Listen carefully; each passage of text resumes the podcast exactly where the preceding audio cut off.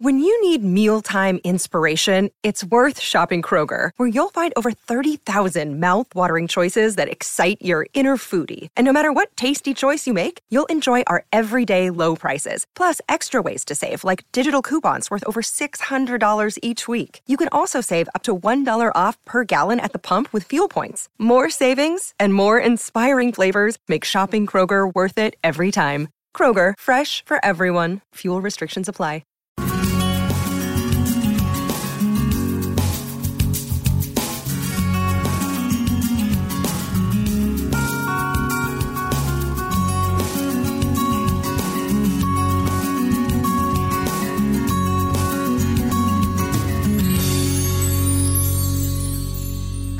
And welcome back to another episode of Beyond the To Do List. This is the first episode of season two. Yes, some people seem to have forgotten I said I was taking a break at the end of the last episode, and I actually was rather touched or thrilled that during my six, however many weeks it was, holiday break, that people contacted me and said, Hey, I've noticed the show hasn't had any new episodes and and all that. So you know, hey, thank you guys for wanting more shows because that just shows me that I'm doing the right thing. I would suggest, hey, go ahead and use that excitement that you've had waiting for new episodes to, yes, right now at the front, top of the show, while you're listening, whether you're on your phone, at a desktop, or whatever, stop what you're doing other than listening, keep listening. To go to iTunes, go to beyondthetodolist.com slash iTunes and go give it a rating or a review. It doesn't even have to be five star, although those are preferred.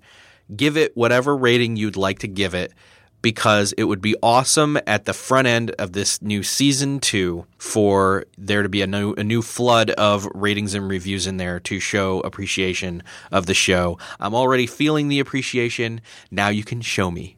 Anyway, just a little front note right up there for for all you people. Uh, this week, I get to bring to you Augusto Pinaud he is an author who he used to be in sales. He traveled all over, did a bunch of sales stuff. Then he moved into being an actual writer and an author and wrote 25 Tips for Productivity, which is a great book, and you'll find that in the show notes, as well as a new book, which is uh, particularly interesting to me, called No. And this whole concept of no, we touch on what no is, how the different what the different types of no are, as well as you know the, the just oh, how does that apply to productivity? You'd be like, well, how does the word no apply to productivity? You'd be surprised unless you already know, and that's the other spelling of the word no. And and I'm trying not to be funny, but anyways, let's talk with Augusto. This week, I have an interview with Augusto Pinaud and I hope I just pronounced that right. We even went over that previously. Is that right? You did it right. Awesome. I, I knew I'd get it.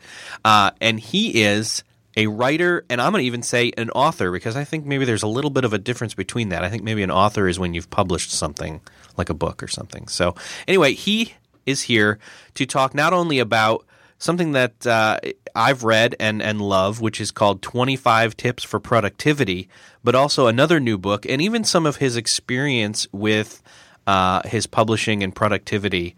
So let's talk about this.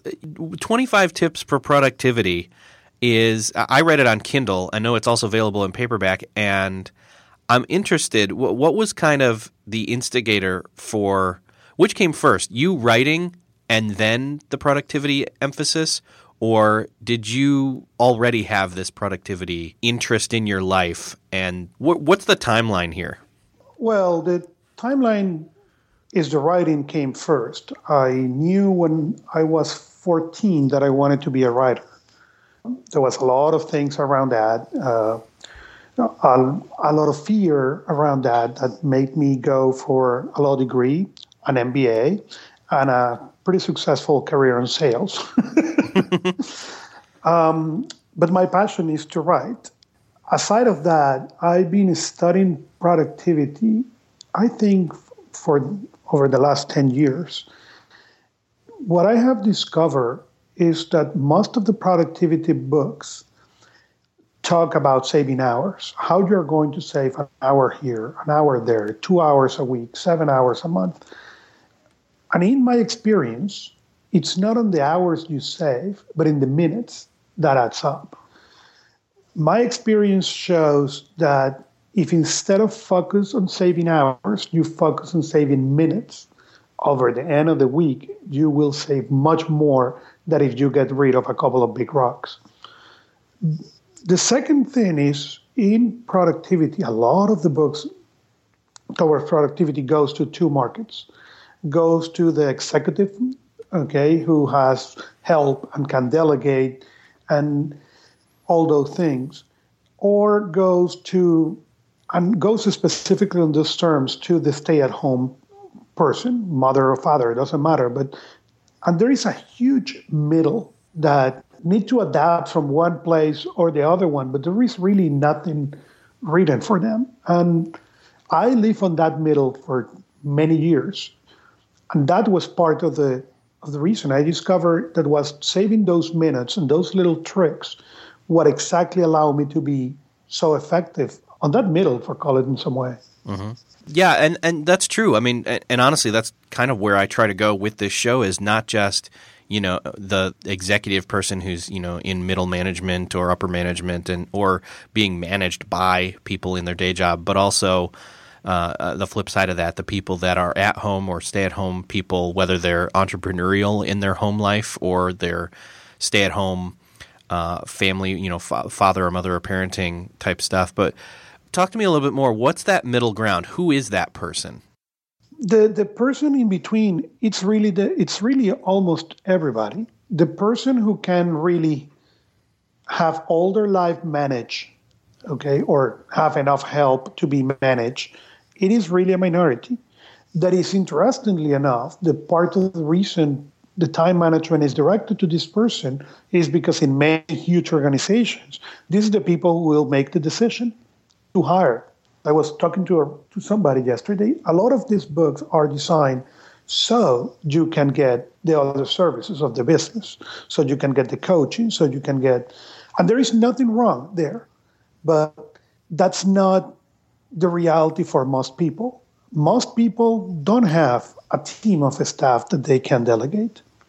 And when you go to the other side, okay, that is the person who work at home, who stay at home and is doing their business at home and doesn't matter if their business is just taking care of the family, that in my opinion is a hardest harder job than go to work. But that person also don't have anybody because you would love to delegate certain things to your toddler, but the reality mm-hmm. is you are going to do it anyway. Yeah. And you ask them for help, even that you know that that's going to take you 10 more or 15 more minutes so they can learn it and get the skills. But is that people the one that run out of air and run out of time? And it is that people, that is me, that is you, who need to learn how to save those minutes so they can have time for themselves. Yeah. And you need to save it with that purpose.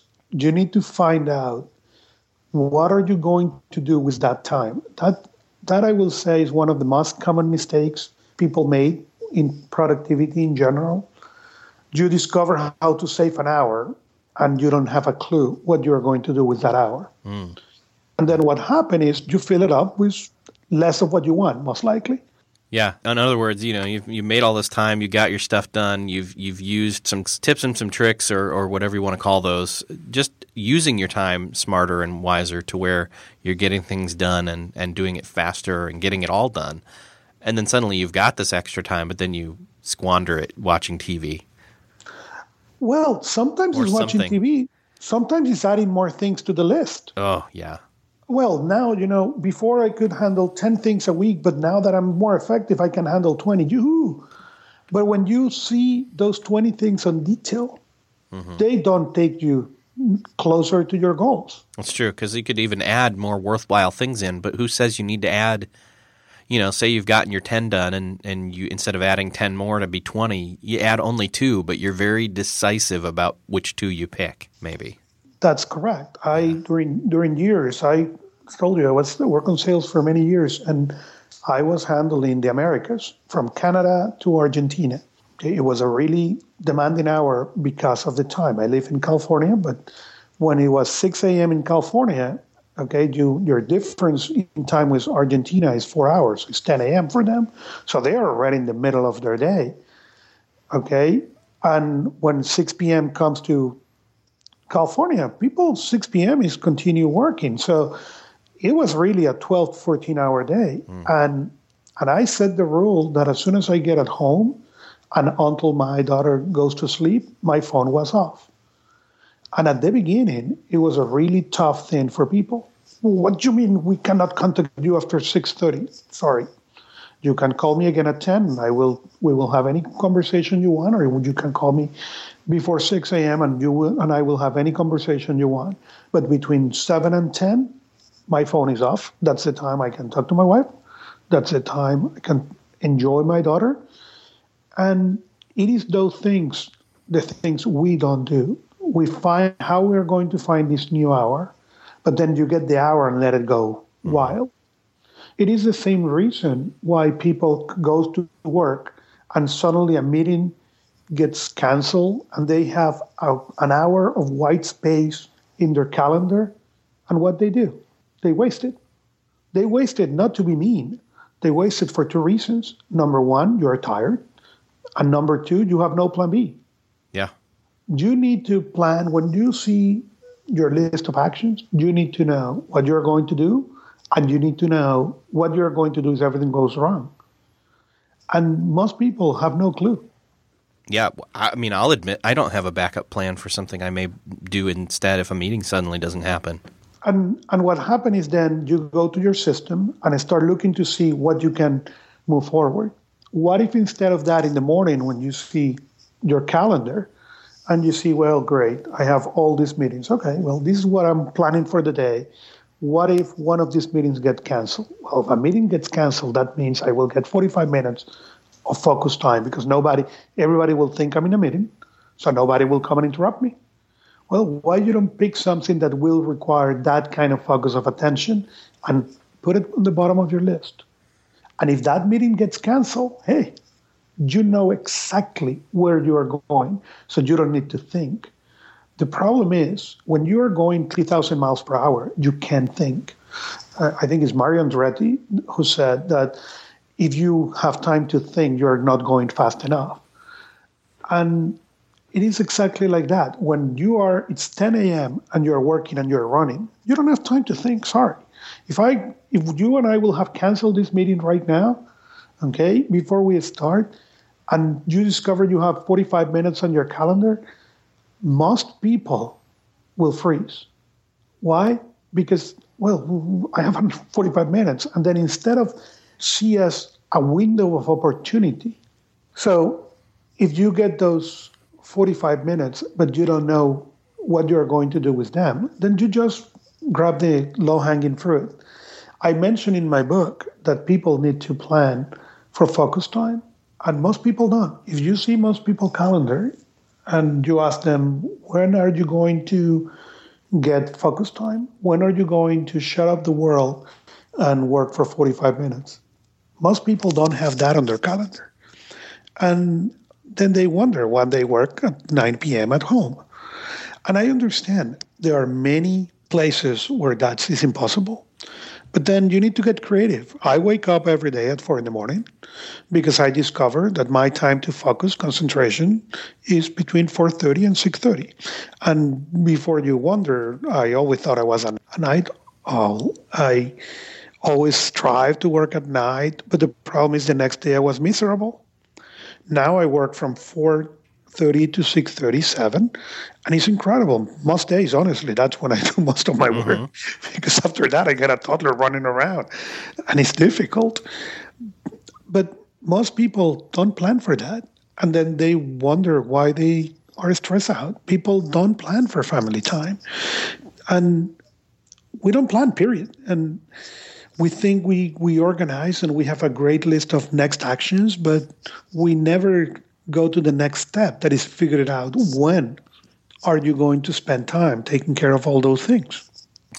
Still searching for a great candidate for your company? Don't search, just match with Indeed. Indeed is your matching and hiring platform with over 350 million global monthly visitors, according to Indeed data, and a matching engine that helps you find quality candidates fast. Ditch that busy work. Instead, use Indeed for scheduling, screening, and messaging so you can connect with candidates faster. I wish I had Indeed when I was in the hiring process in roles in the past because it is a slow, arduous headache of a process to find the right people or at least it used to be, join more than 3.5 million businesses worldwide that use Indeed to find and hire great talent fast. In fact, in the minute I've been talking to you, 23 hires were made on Indeed, according to Indeed data worldwide. And listeners of the show will get a $75 sponsored job credit to get your jobs more visibility at Indeed.com slash to-do list. Just go to Indeed.com slash to-do list right now and support our show by saying you heard about Indeed on this podcast. Indeed.com slash to-do list. Terms and conditions apply.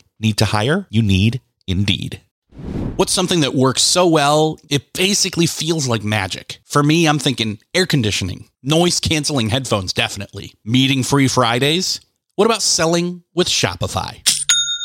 Shopify is the global commerce platform that helps you sell at every stage of your business. From the launch your own shop stage to the first real store stage, you don't have to just sell your own stuff anymore. With Shopify Collective, you can curate products to sell from brands you love and give your customers more variety and your business more sales. Shopify is your no excuses business partner. Sell without needing to code or design. Just bring your best ideas and Shopify will help you open up shop. Shopify also helps you turn browsers into buyers with the internet's best converting checkout, 36% better on average compared to other leading commerce platforms, and sell more with less effort thanks to Shopify Magic, your AI powered all star. Sign up for a $1 per month trial period at shopify.com slash beyond. Again, go to shopify.com slash beyond now to grow your business no matter what stage you're in. Shopify.com slash beyond. Another day is here, and you're ready for it. What to wear? Check. Breakfast, lunch, and dinner? Check. Planning for what's next and how to save for it? That's where Bank of America can help. For your financial to-dos, Bank of America has experts ready to help get you closer to your goals. Get started at one of our local financial centers or 24-7 in our mobile banking app.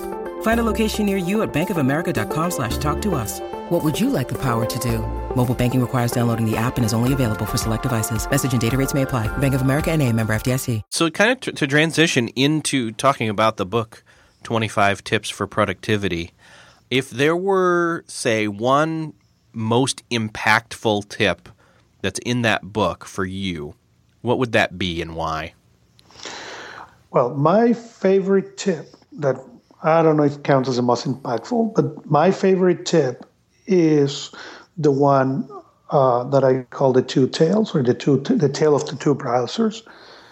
Um, I think it was 2006 when I transitioned to handle the Americas, and I was handling Amazon.com, Tiger Direct, Newegg, uh, NCIX in Canada, and a bunch of accounts in Latin America. What that means is basically 98% of my life was on a browser. I was checking prices, promotions, campaigns. The problem with that was browser was what everybody used to waste time. You know, there was also Facebook, Twitter, the Google Reader, and many other things. And suddenly I noticed that I was getting behind and behind and behind and stressed out and couldn't figure it out why because I was spending an incredible amount of hours online. So I start looking into patterns. And I think I used at that time a software called, my memory serves called Rescue Time. And during Rescue Time, I discovered that I was wasting a lot of time. So I needed a solution. Of course, going to the not going to the internet wasn't an option uh, for the characteristics of the job. So what I did was I download Google Chrome and set up a, a simple rule. If it's work related, you can only do it in Google Chrome. If it's Play, you can do it in Safari. That little trick changed everything. I never said you cannot fool around. I never said you cannot go to Google Reader. I never said you cannot visit forums. I only said if you are going to, you need to do it in Safari. What that allows me to do is when I had Google Chrome, I was working all the time. And if for any reason I see something and open it uh, that wasn't for work, I could immediately get my attention and say, that's fine. Copy the link and go back to Safari. But that little conscious step has always been enough for me to bring back consciousness and decide if it's worth it or not yeah. to go and get distracted. Yeah, that's interesting. And then that's one of the things that I'm actually doing. I'm, I'm using Firefox for work and Chrome for my personal. The problem is you are you don't get distracted in a conscious way. You just get distracted. Okay, you are thinking. You're again. You're going three thousand miles per hour. You're not thinking. So you open that little link that your friends send that sounds like a wonderful article, and you read, and there's another link, and the next thing you know is twenty minutes. Mm-hmm. When you force yourself to think for a second, and that is as simple as change the browser, it's enough for you to say, eh, let me write it down and I go back later. Or, you know what, I'm tired, let's do it. And you are okay. But then that step is the difference between wasting 20 minutes consciously or not. Yeah, definitely. And, and I think that's one of the things that people don't notice is just how quickly, like, for example, if you, if you ever heard of the, um, uh, the latte tax, I think is what some people have referred it to, is where like people that go in and get their daily Starbucks that you know if, if seven days a week you're paying five bucks, you've paid thirty five dollars in a week for hmm. coffee, and that suddenly if you go back and look look at your monthly budget, and I've been guilty of this. Um, suddenly, you know, 35 times 4 and you've got, you know, $150 on average in a month $150 on coffee? Really? That's what I spent? But it's that same principle. You know, you don't notice how small wasted things, whether it's money or time or whatever other resource, how much they add up until you actually add them up. And and that is exactly what I was saying at the beginning of our conversation about saving minutes. It applies exactly to that. You think, oh, same as in money. Oh, I'm going to save on this big item but wait, if you start looking at the smaller items, at the end of the day, you are going to save much, much money than if you looking for one big item. Because you may have one or two big items, but you have maybe 30 or 40 small ones. Yeah. And and to be honest, I think this somewhat trails into or transitions into your new book called No. What was the inspiration for this book? What what made you think to sit and write this? And I said this in the book. People think that there is one no and it's absolute, and and it's not. There is many no's. I'm able to identify in the book three no's that are really important. That I what I call the no that you should stop using, and that's the no that you said to your family and to your close friends and to the people you love, because they tend to be usually the first people who get no you know, you can you come to the baseball game? No. Can you go to the ballet recital? No. Why? Because you're saying yes to the people you should stop saying yes most of the time. And those two no's are everywhere in the literature. Okay. You go to the store or Amazon or Apple iBooks or Kobo and look for parenting books, and they will you will find millions of books about that now. Go to the productivity section, and you're going to find many no's on that you say to others in order to be able to accomplish your things. The interesting thing is not many people talk about saying no to yourself. And in my experience, that is really the hardest thing to do. I I have said for for for a long time that people think that time is their biggest asset, and it is not. Your biggest asset is really focus and concentration. If you think about it, we all have the same amount of time. Is the question is how you are going to use it. And you are only using time really effectively when you can focus and concentrate. And the only way you're going to start doing that better is if you learn how to say no. and especially how you say no to yourself. That is a really big, big challenge. The problem is, say no is a muscle. Okay. And like any other muscle, if you don't exercise it, you don't have it strong. And if you don't exercise it and you don't have it strong, you don't know when to use it appropriately. It is as simple as that. And that is the premise of the book. It's a really short book, but but it shows you how poorly we use the no. At least on, on the feedback I've been getting from the book, it shows how how poorly we use no towards ourselves, especially, and therefore towards the people we love and the rest of the world. Yeah, yeah, definitely. It as I was reading it, it, it really brought out all the different. I mean, if, when you're when you're going through the different no's, it's not something I'd actually ever thought about. Like at first, I'm reading it and I'm thinking, oh, this is very much about the the, the principle of the the opportunity cost, which boiled down just says you can't say yes to everything. You have to say no to something. Like for right now, like I'm talking to you, I can't be talking to someone else at the same time. Or if I'm saying yes to one thing, then that's filled that time slot, time and space, and I don't have that opportunity again uh, ever. So it's it's that important that you choose what you're going to spend your time on, and, or your resources, or et cetera, et cetera. That's what they, they call in, in business the opportunity cost. And so, as I was reading the book, which is a short read and, and very, I, really enjoyed that. The fact is, is that you, you end up reading through it. I read I read it in under an hour straight through, and realized when I was done, I wanted to read it again, and I and I will read it again, but point I'm trying to get to is is I had not thought about the the nuances of the different no's and what those mean in terms of then being able to say when you say those no's and what the opposite yeses can be then for those things. That's quite interesting. And do you know how what has been the most common solution in our society? Multitasking. Yes. yeah, exactly multitasking has been proved to be awful in uh, most cases. Yeah. Uh, well, but, I would say multitasking is almost like saying maybe to everything at once and then doing none of it well. That's correct. That is correct. But that's usually what happens. People then go and multitask because, well, I say yes, and now what I'm going to do. And it is hard to exercise your muscle of no, especially because fear you know, fear is something that is real for the person who is having it. Okay, I can tell you right now that I suffer from vertigo, and you may say vertigo. That's I don't know. That's not really real. Well, for me it is.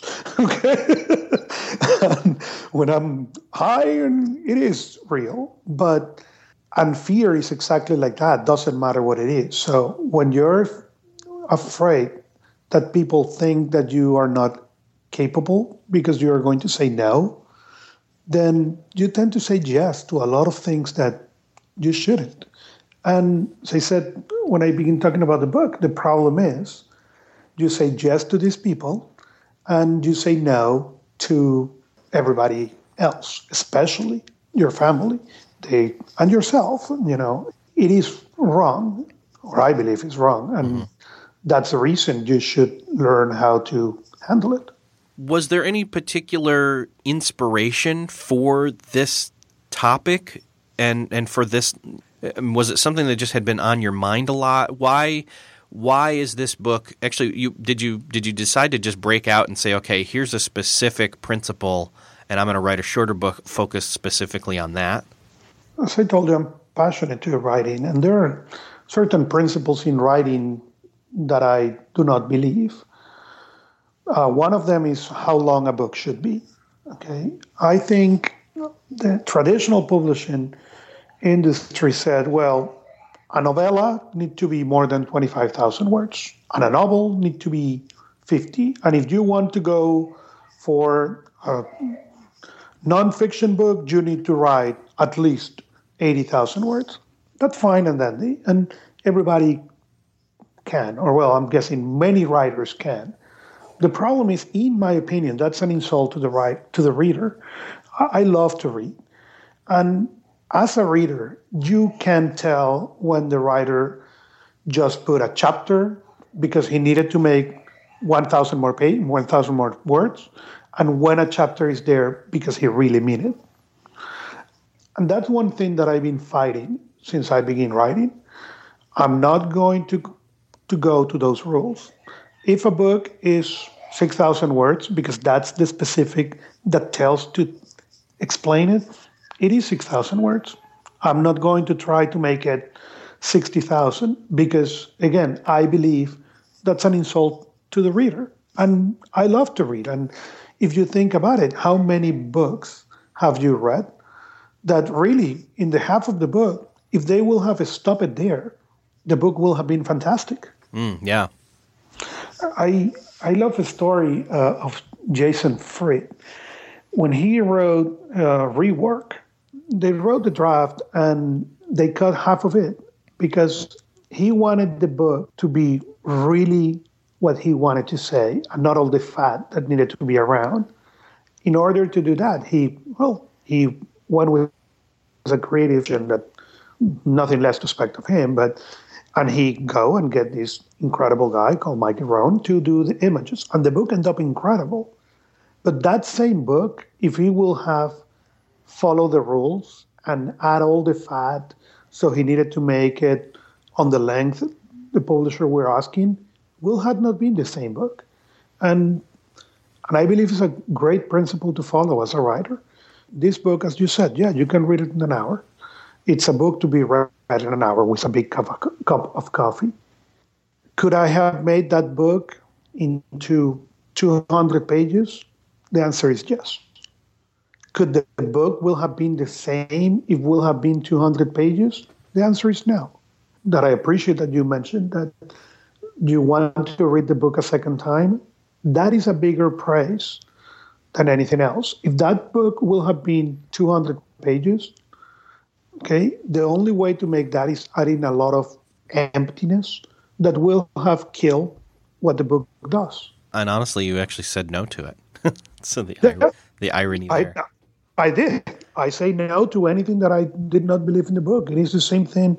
25 tips for productivity is 150 pages. And it is not because I could not make them longer. I made a huge effort after it was done to cut, to make it so the stories that were were really relevant and not just stories to have stories.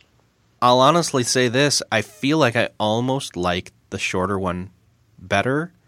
I mean, they're both great. I'm just saying that, like, I, reading No really sparked something in my mind that just said, I wonder if this is some kind of new I think we're seeing this already, and this is a slight tangent, but I think we're seeing this already.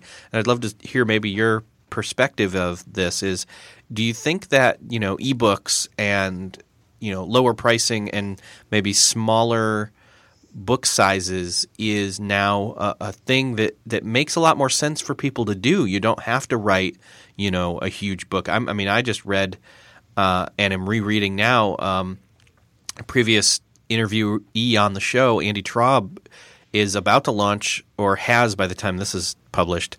Uh, Early to Rise, which is a book all about just practicing. It, it, teaches you how to do the hard work of practicing to get up early and, and get that discipline in. And so it's one simple thing. I mean, that's again, that's probably about the same size as No, and it's worth every penny. And so it's one of those things where it's like I would encourage people to get both those books, especially because you can reread them so easily and really eh, get the gist of it the first time, and then really soak in and ponder it, you know, the second or third time or so on. So.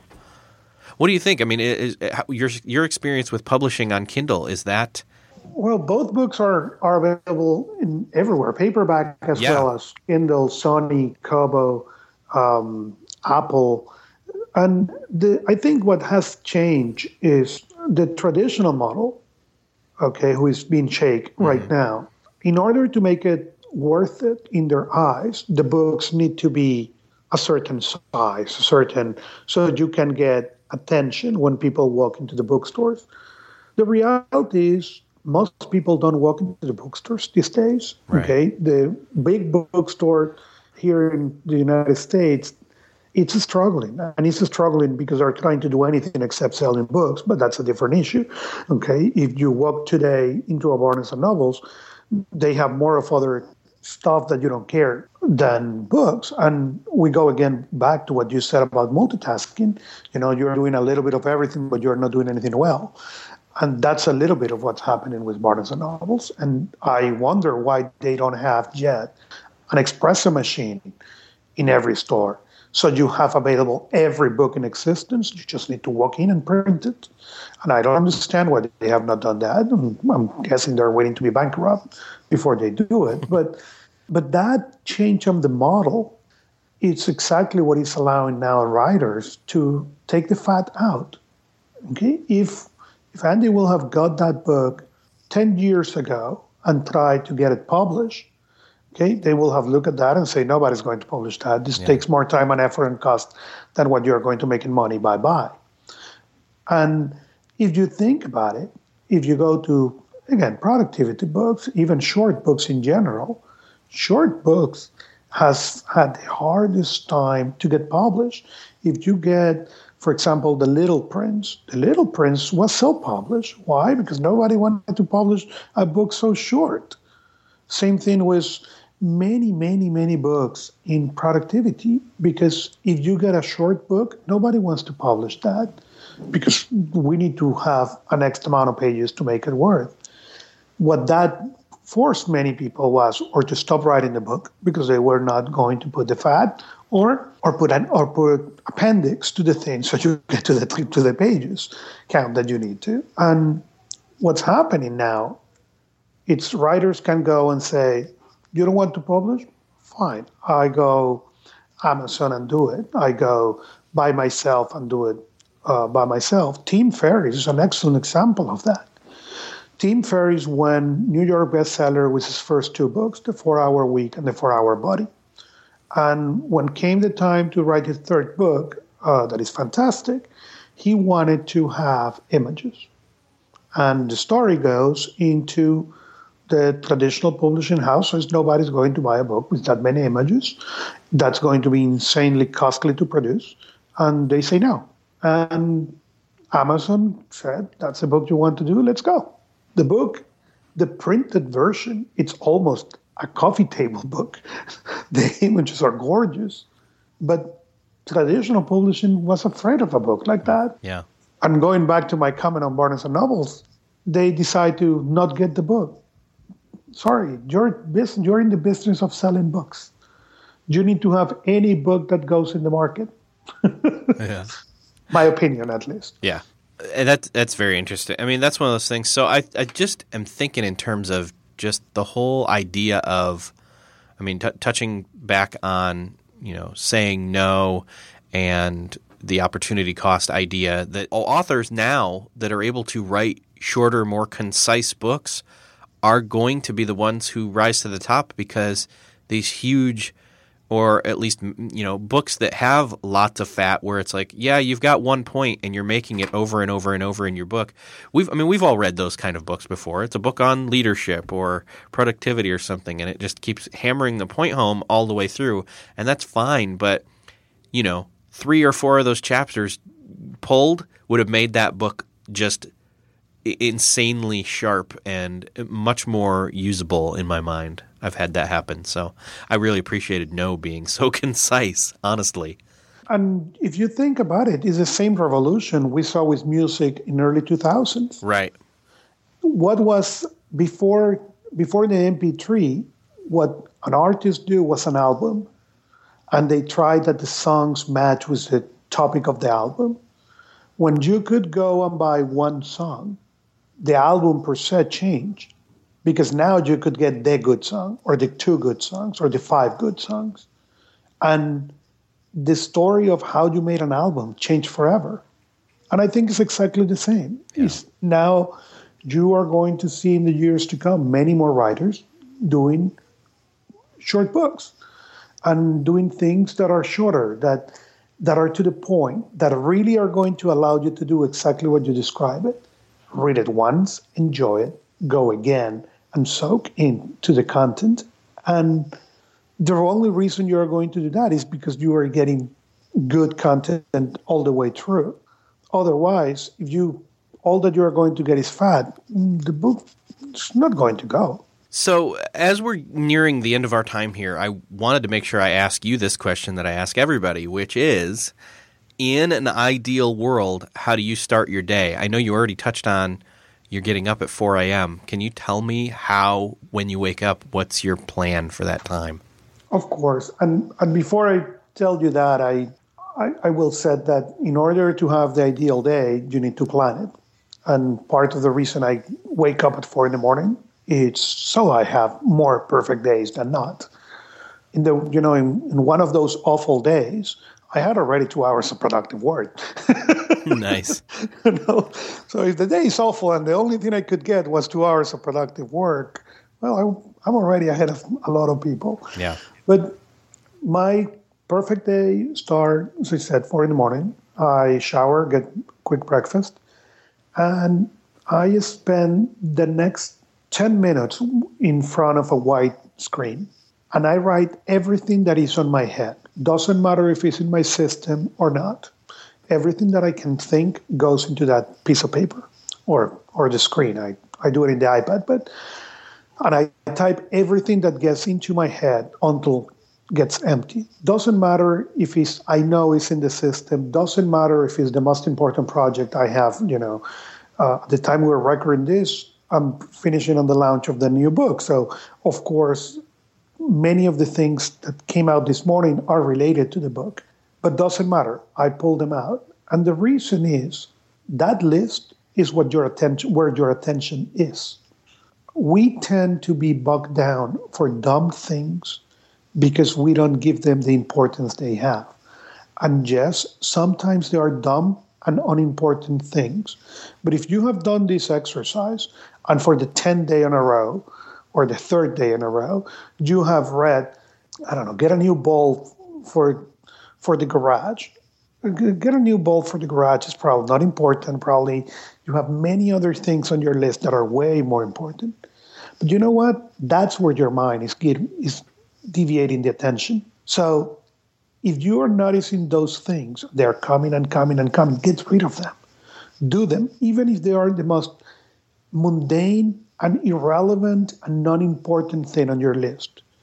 Because what you are not consciously noticing is that that's where your attention is. And it's a quick exercise. You go, open the page, you know, write until what is your attention is easy. You know, think what you're thinking right now put it down. And as soon as you do that, then pay attention to that for a second. There are things that you're going to discover that are not in your system, add them. But there are things that you're going to discover that are so absurd that are getting your attention that really get rid of them. Yeah. Because then you are going to free up all that attention to what is really important to you. So I said already, and, and I believe this is important you know, it's focus and concentration, your biggest asset, not time. We all have the same amount of time. Yeah. Well, unfortunately, our time has come to an end. And so I'd love, I'm, I'm going to have links to all the books in the show notes for this episode, but also links to where people can find you online. Is there any particular place you prefer people connect with you? Um, I love Twitter, uh, and I'm at a Pinat at Twitter.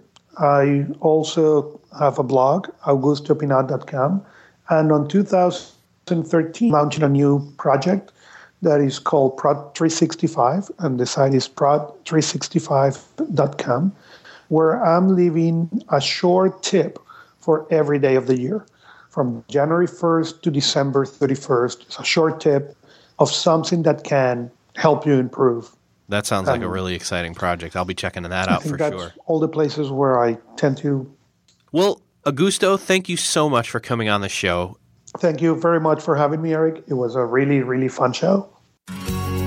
Well, that wraps up another episode of Beyond the To Do List. Again, thank you to Augusto for stopping by and talking with me about No. You can follow him at all the links that we gave and check his stuff out on the show notes for this episode, which you can find at beyondthetodolist.com slash 19. beyondthetodolist.com slash 19 is where you'll find the links to all Augusto's books, as well as his Twitter account and other ways to connect with him and myself.